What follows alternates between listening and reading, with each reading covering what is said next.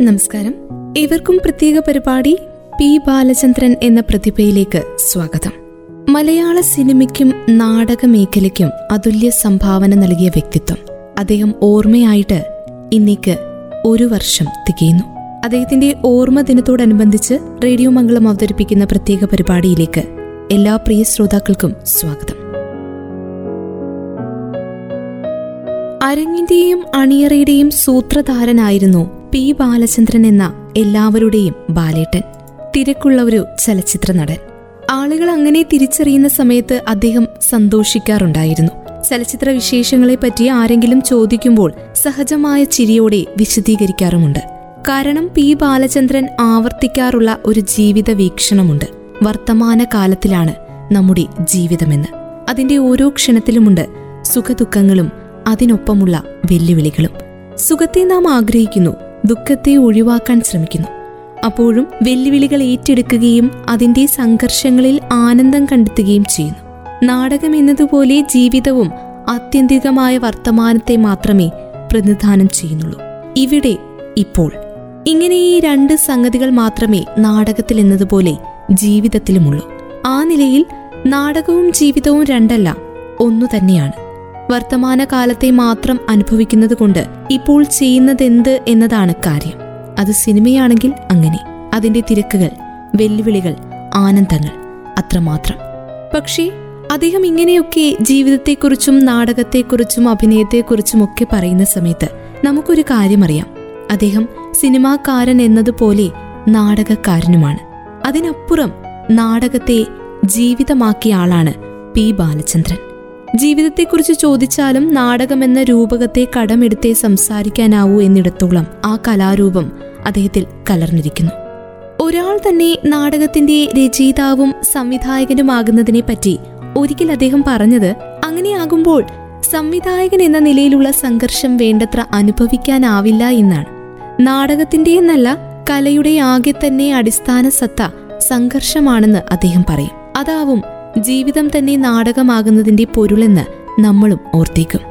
ശരിക്കും പറഞ്ഞാൽ പി ബാലചന്ദ്രൻ എന്ന നടൻ പി ബാലചന്ദ്രൻ എന്ന മനുഷ്യൻ അദ്ദേഹത്തിന്റെ പ്രസന്നത സ്നേഹം സ്നേഹത്തിന്റെ ആൾരൂപം തന്നെയായിരുന്നു അദ്ദേഹം.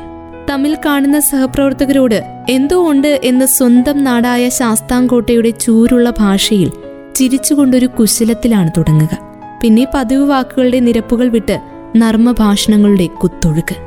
അല്ലെങ്കിൽ തൊട്ടു മുൻപ് കഴിഞ്ഞ ഏതെങ്കിലും ആകസ്മിക സംഭവങ്ങളുടെ വിവരണവുമാകും.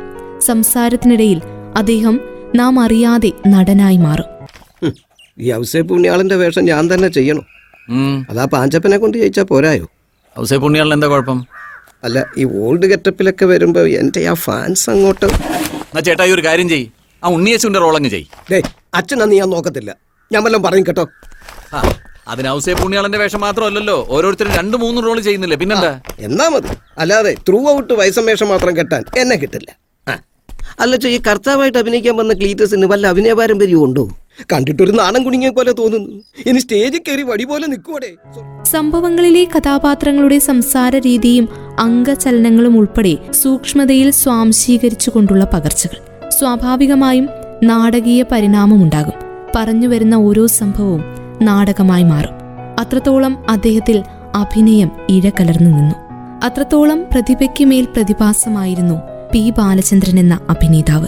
ബാലചന്ദ്രന്റെ നാടക ജീവിതം തുടങ്ങുന്നത് മലയാള നാടകവേദിയുടെ സംക്രമണ കാലത്ത് തന്നെയാണ്.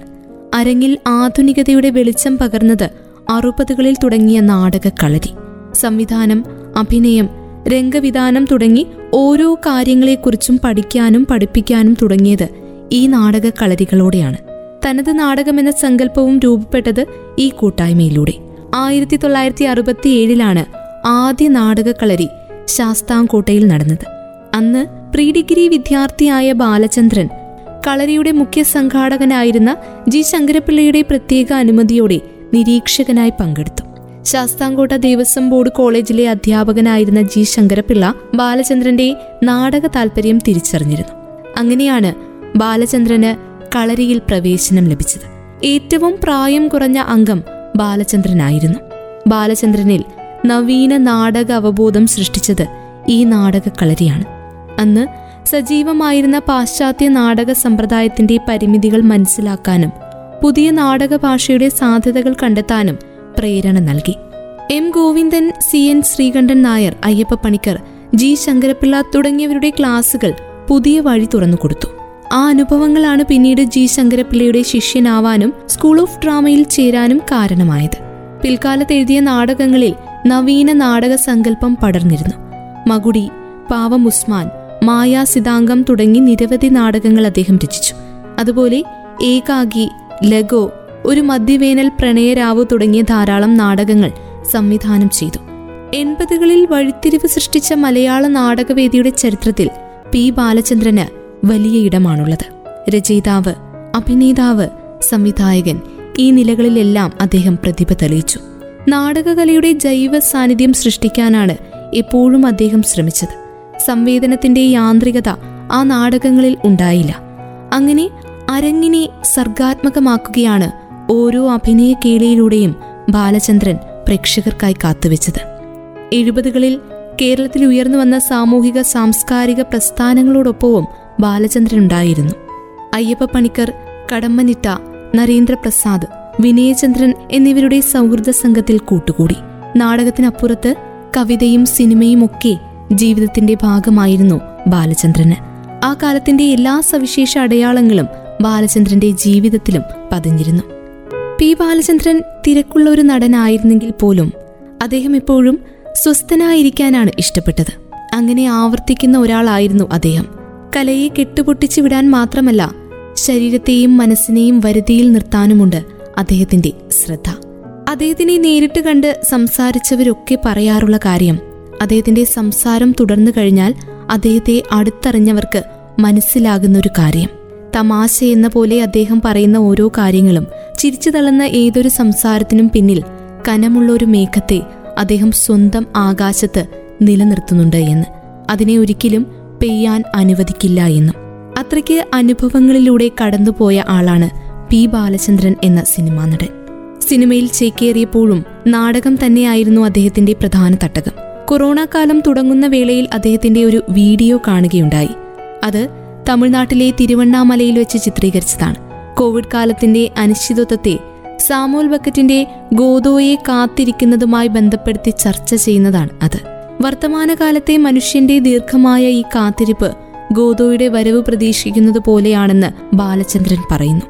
ജീവിതത്തെയും കാലത്തെയും നാടകത്തിലേക്ക് വിവർത്തനം ചെയ്യാനാണ് എപ്പോഴും അദ്ദേഹം ശ്രമിച്ചത്. മഹാകവി പി കുഞ്ഞിരാമൻ നായരുടെ ജീവിതത്തെ ആസ്പദമാക്കിയ ഇവൻ മേഘരൂപൻ എന്ന ചിത്രം അന്നയും റസൂലും Trivandrum lodge beautiful hotel California Emmanuel Charlie Kammattipadam തുടങ്ങി നാൽപ്പതിലേറെ ചിത്രങ്ങളിൽ അഭിനയിച്ചു. ആയിരത്തി തൊള്ളായിരത്തി എൺപത്തി ഒൻപതിലെ മികച്ച നാടകരചനയ്ക്കുള്ള കേരള സാഹിത്യ അക്കാദമി അവാർഡ് പാവം ഉസ്മാന് ലഭിച്ചു. ആയിരത്തി തൊള്ളായിരത്തി എൺപത്തി ഒൻപതിൽ കേരള സംസ്ഥാന പ്രൊഫഷണൽ നാടക അവാർഡ് ആയിരത്തി തൊള്ളായിരത്തി തൊണ്ണൂറ്റി ഒൻപതിലെ കേരള ചലച്ചിത്ര അക്കാദമി അവാർഡ് മികച്ച നാടകരചനയ്ക്കുള്ള രണ്ടായിരത്തി ഒൻപതിലെ കേരള സംഗീത നാടക അക്കാദമി അവാർഡ് ഇങ്ങനെയുള്ള അംഗീകാരങ്ങൾ അദ്ദേഹത്തിലെ പ്രതിഭയെ തേടിയെത്തി. അഭിനയിച്ചും എഴുതിയും തീർക്കാനുള്ള കഥകൾ ബാക്കിയാക്കിയാണ് ഒരു മഹാനടൻ അരങ്ങിനെ വിട്ടുപോയത് ഒത്തിരി നല്ല കഥാപാത്രങ്ങളും അതിനുപരി നല്ല നല്ല നാടകങ്ങളുമാണ് അദ്ദേഹം മലയാളികൾക്കായി സമ്മാനിച്ചത്. അരങ്ങിനെ അത്രത്തോളം സ്നേഹിച്ച ഒരാളായിരുന്നു പി ബാലചന്ദ്രൻ. രാമായണത്തെ പുനർനിർമ്മിക്കുന്ന തരത്തിലുള്ള മായാ സീതാംഗം നാടകം പോലുള്ള കൃതികൾ വായിക്കുമ്പോൾ അദ്ദേഹത്തിലെ പ്രതിഭയെ വിസ്മയത്തോടെ അല്ലാതെ നോക്കിക്കാണുവാനാകില്ല. പാതിക്ക് കർട്ടൻ വീണ നാടകത്തിന്റെ കാണികളെപ്പോലെ നാം നഷ്ടബോധത്തോടെ തലകുനിക്കുന്നു. ആ കലാകാരന് മുന്നിൽ പി ബാലചന്ദ്രന്റെ ഓർമ്മ ദിനത്തോടനുബന്ധിച്ചുള്ള പ്രത്യേക പരിപാടി പി ബാലചന്ദ്രൻ എന്ന പ്രതിഭ ഇവിടെ പൂർണമാകുന്നു. ഇത്രയും സമയം നിങ്ങളുടെ കാതോരമുണ്ടായിരുന്നത് ഞാൻ കല്യാണി. തുടർന്നും കേട്ടുകൊണ്ടേയിരിക്കും radio Mangalam ninety one point two. നാടിനൊപ്പം നേരിനൊപ്പം.